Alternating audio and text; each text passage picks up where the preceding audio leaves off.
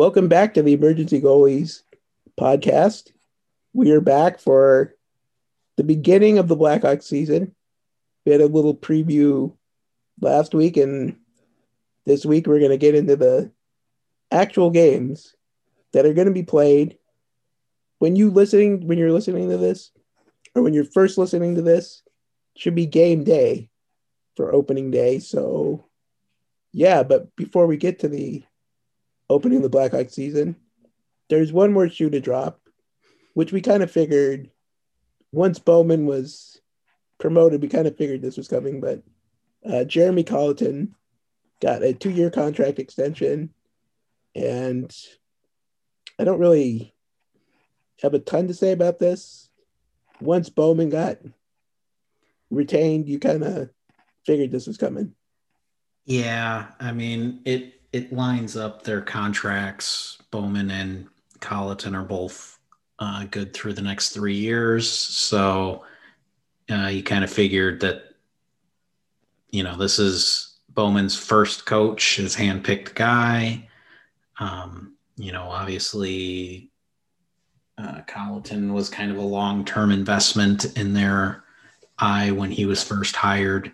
They knew it wouldn't be smooth going. They knew he was inexperienced, but they obviously see him as somebody who is developing on the job. And yeah, I mean, he was hired originally to help with the development of the young players in Rockford. That obviously was quickly short short circuited uh, with the firing of Q. And but now that the Hawks are in a full rebuild, well, not full rebuild, uh, uh, whatever you want to call their rebuild uh, at the uh, NHL level, uh, mm-hmm. Is going to be given the opportunity to develop those players at this level. So I I honestly don't know if it's good or bad. I mean, as much as we talk about um, some of the defensive zone coverage, Colliton has been put into a very difficult position with a bad roster, slow mm-hmm. roster, um, and uh, most importantly, I mean, he's three years into his coaching career and he's never had an actual training camp with his team yet. So it's just not yeah, for a for a young coach to come into a situation like that, especially replacing a guy like Quenneville. Mm-hmm. Um, the the fact that he hasn't completely lost the team, you know, with all the losing, with all the trouble I think it speaks that there is something that he has, whether it's um, the way that he reaches young players or, or uh, you know, whatever whatever it is. He's obviously displaying some attributes that both the front office and the mm-hmm. players mm-hmm. respond to. Now, whether or not that that's enough, I don't know. Uh, you know, hard to say until he actually gets some good players to work with. Yeah, and it's one of those. He gets a lot of flack from um, fans, you know, yeah. including fans that talk to us and stuff. That he, he gets a lot, but these are just very bizarre circumstances to try to evaluate a coach. Yeah, and you know, and honestly, with the Hawks not really in a position to win anything this year, or pro- and probably next year as well. Uh, you know, obviously, you'd like to have a a coach that can help the young players develop. Um, but if for whatever reason this doesn't work out, it's not the biggest deal in the world because you know if Jer- Jeremy Colliton really is a bad coach, instead of being the fifth worst team, they're going to be the second mm-hmm. worst team. Yeah. And that's not necessarily a bad thing. That's, I mean, having like a, like the greatest coach in the world, probably still not going to do much for this roster. Exactly. And, you know, as long as he doesn't do anything which stunts the development of guys mm-hmm. like Kirby Dach and Adam Boqvist and clearly the Blackhawks do not think that that is something that Colliton is going to do. Mm-hmm I mean, he was the guy that they picked to to develop those guys at the AHL after the organization had gone years and years and years not developing players in the AHL. Mm-hmm. Just their, their prospects never took another step when they went down there, and he was supposed to be their solution to that. So, um, with that in mind, I mean, if a guy like Brent Seabrook destroys the locker room because he's upset with his mm-hmm. role, or you know, one of the other veterans, you know, loses uh, loses trust in Colliton, it's less of an issue. To me, it's just as long as he doesn't do anything that disrupts mess up the youngsters. Yeah. yeah. So, yeah, I mean, we'll see. We'll see. Um, you know, there's going to be either way. There's going to be a lot of losing the next couple of years. Mm-hmm. So, so speaking of all that losing, the regular season does start against the best team in the league. yes, the defending bubble Stanley. Cup champion Tampa Bay Lightning. As we mentioned last week, uh, they don't have Nikita Kucherov. He's out for the year. Yes. But with their, you know, I don't know their salary cap, but their ability to keep everybody signed is amazing. Yeah, well, I mean, basically, the Kucherov injury is what has allowed them to more or less keep the team together this year. Mm-hmm. Um, this is basically the same situation that the Blackhawks had in 2015 when Patrick Kane went on the IR and they were able to add to the team. In mm-hmm. this case, Kucherov's going on the IR and they're able to keep everybody. But Kucherov is expected to be back for the playoffs. So it is once again kind of like the Patrick Kane situation where he's expected to be there day one of the postseason, mm-hmm. and they're just they're, they're going to have such a loaded roster for the postseason again. Uh, but you know they they have enough forward depth where they can absorb the loss of even a player, you know, a top ten player in the league like Nikita Kucherov, and still be a very dangerous offensive team with a steady back end and uh, you know the best defenseman in the world probably right now in Victor Hedman and then you know a top five goalie in Andrei Vasilevskiy too. So I mean it, it, it's a great team. Um, I want to say one of the games last year they just completely ran the yeah. Blackhawks out of the building. Like the Blackhawks like barely a, even touched the puck. Wasn't it like a 35 shot period or something. I think it was something, something like that. Yeah. yeah. So this is not a good matchup for the Blackhawks. Um, you know, the Blackhawks have brought in a few more defensively responsible players. Um, they've filled out their bottom six a little better, mm-hmm. but with all the injuries, their you know their their top line and their um, well, more more of their second line uh, with Dach and Nylander mm-hmm. and Toews not around. I mean, that's that's half of your expected top six or seven forwards. Mm-hmm. I, I just can't imagine the Blackhawks can run and gun with Tampa Bay. Uh, you know, the Blackhawks can run and gun with the bad teams and outscore mm-hmm. them. They can run and gun with even some mediocre teams and outscore them on occasion, as long as the goaltending holds up. But a team like Tampa Bay where they have both skill, veterans, and structure. It's mm-hmm. just it's a recipe for disaster.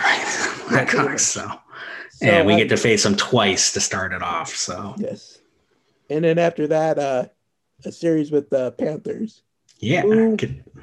they're a team that's more you could run and gun with a little bit. Right. Yeah. I mean, it's hard to say where Florida is exactly. I mean, obviously, with Quenneville, you're going to have a well coached team. Mm-hmm. Um, but they're a little spotty on the back end, and they really turned over their forwards a bit this year. They let a couple of um, high scorers go. Um, Hoffman went to St. Louis, and uh, I'm drawing a blank on his name. The Russian guy went to Ottawa. Um, um so they, yeah, yeah, they lost a couple of their their high scoring wingers, but mm-hmm. they have a pretty good prospect pool, and some of those younger guys are filtering into the lineup. So eh, it's hard to say where they're at, other than they're better than the Blackhawks. Yes. you know, and a lot will ride on whether or not Sergei Bobrovsky returns to something resembling his Vezina form. Yeah. Which so obviously he, he didn't. Not in his first year of his mega contract last year, but um, I'm sure they're they're banking on him playing better this year. And if he does, I think they're at least a fringe playoff competitor, mm-hmm. but we'll see. Again, still better than the Blackhawks. We're going to be saying that a lot this year. Yes. So um, I guess we'll just. I was thinking how we should structure this little thing. I'll just. We'll go with their opening day, what the opening day setup is. So goalie is going to be Delia and Subban. Yeah, and my guess is they're probably they haven't named a starter yet. Uh, whoever starts game one is probably going to be the backup for game two. I'm, I'm imagining it's going to be pretty 50 50, at least to start off with, until somebody grabs the net, yeah. you know, gets hot. And hopefully somebody eventually does get hot. I mean, obviously that's the of all the question marks with this team, that's that's the biggest question mark there is is can any of these guys actually play consistent goaltender at the NHL level? I mean, Delia showed that one flashes. year he showed flashes. He, he had never... a few games where I mean he was doing Corey Crawford things where he was making saves that he shouldn't be making and keeping the Blackhawks in games that they shouldn't have been in and even stole a couple of games, but he also had a few games where he was awful. Hmm. And you know, that's a small the longer 13, he was the longer he played, the worse the he got. Goes, yes, yeah, the worse he got. Yeah. So is that was that something where the league found a weakness in mm-hmm. him or was it just you know the ups and downs of being a goalie and especially a goalie on a bad team because that was a year where the blackhawks were bad mm-hmm. and um you know and then obviously he was intended to be the backup to crawford last mm-hmm. year until the uh, opportunity yeah. to sign Leonard late in the offseason cropped up and so then Delia had to go down. And he had a, he started off slow, but apparently got better as the year went along. I did not watch yeah. much of Rockford last year. I think I only caught a couple of their games, so I can't really say how well he played. But then, hopefully, um, he's ready yeah. for this next step. And then Subban has never really had a long stretch. He played a little bit for for Vegas, but he's never really had a lot of play. yeah, you know, his numbers have never been very good in the NHL. He's a former first round pick. Um, he got a little bit of time with Boston, I want to say, before he went to mm-hmm. Vegas. Um, but, and I mean, he was the usual backup for Vegas for about a year and a half, I want to mm-hmm. say. Um, but he had some injury issues. Um, and he also you know, was backing up Marc Andre Fleury, who is, you know, a really great goaltender at, mm-hmm. especially that, that first year. Yeah. Um, but also a guy who played a lot of games. So, you know, Subban never really was able to get into any kind of rhythm. He's just, he spends a lot of times, he spent a lot of time sitting on the bench. Mm-hmm. And so it's, it's, can be hard in those situations to come in and play well when you're playing one out of, you know, every six games or whatever. So you know, are his numbers a true indication of what he is as a goaltender? I mean, if, if you give him three or four starts in a row, or, you know, if he actually can get into a rhythm, can he actually play better? Mm-hmm. I, I don't know. I mean, both Delia and Subban are pretty athletic. Um, yeah. You know, uh, they're, they're, they're going to make a few more noticeable saves than Corey Crawford, mm-hmm. who was, you know, a lot more structurally you know structurally sound and uh, but you know, had, soft. Yeah, even though Crawford had really quick feet, you know, it was his positioning that was really his the key yeah. to his game. So you're going to uh, see spectacular saves, but maybe some easy ones getting through.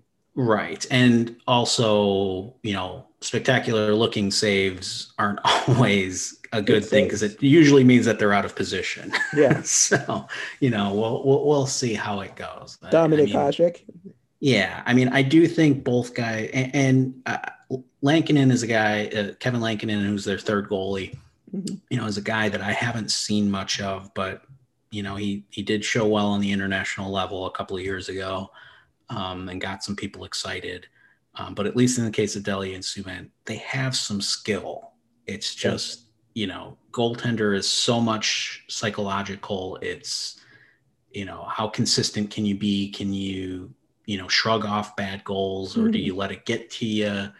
And you, you just really can't say. how a goaltender is going to be able to react to that until you give them time in the NHL. Mm-hmm. And that's what the Blackhawks are doing this year. They're saying, hey, go, one of you guys go grab the net. And yes. it, you know, that's what they're hoping for.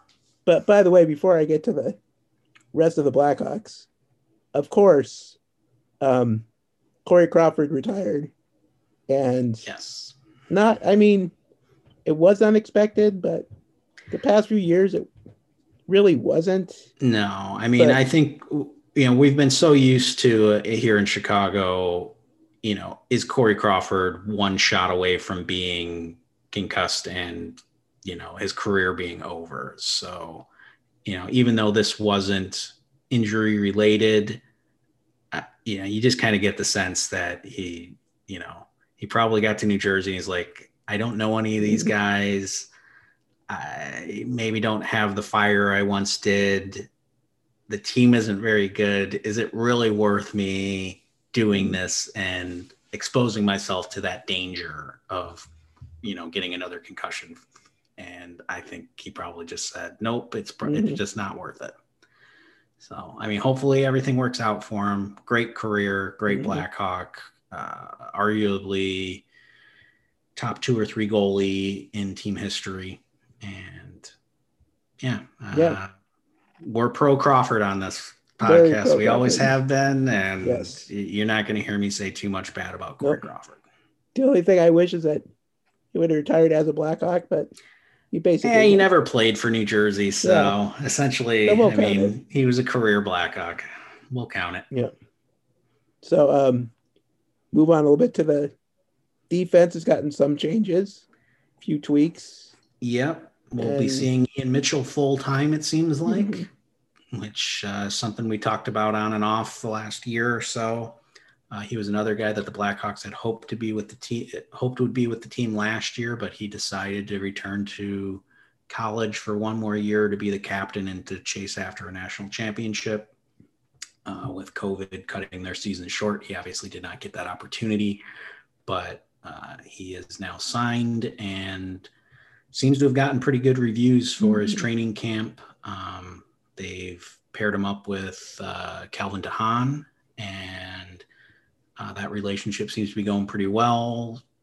They talk about developing some pretty good chemistry there, so I I think it it could be a solid pairing for them, and I think the Hawks are probably hoping it, you know, kind of forms a good second pairing.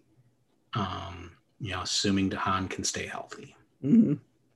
And then um, Murphy is still there. Yeah, it's kind of surprising. Her. I thought for a while last year that they would trade him, um, but then once they kind of moved Brandon Saad, uh, it, you know, I was looking at deals where they could move one player and free up the cap space that they needed um, to get, you know, Strome and Kubalik signed. Mm-hmm. Uh, but once they decided to move Brandon Saad, the, the, the, need to move Murphy really dissipated. However, I, I do think they need to consider moving him at the trade deadline this year.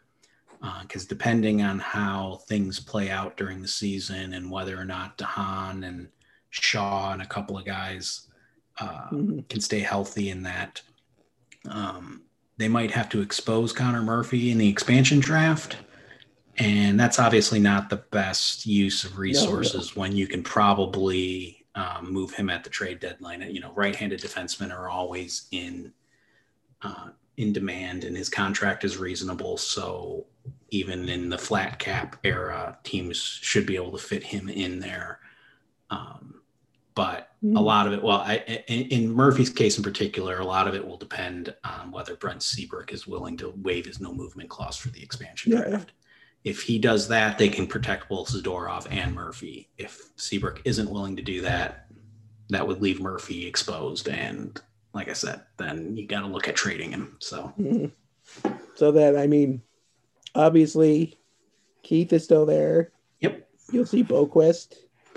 Yep, Boqvist has gotten paired off with paired up with Zadorov um, to start the year. Um, you know, I think that if you want to go in the way back machine a little bit, I think their Hawks are kind of hoping for like a Jeff Beukeboom, Brian Leetch type pairing with those okay. two, where you got the rugged stay at home type and the more offensive minded uh, um, Dynamo paired with them.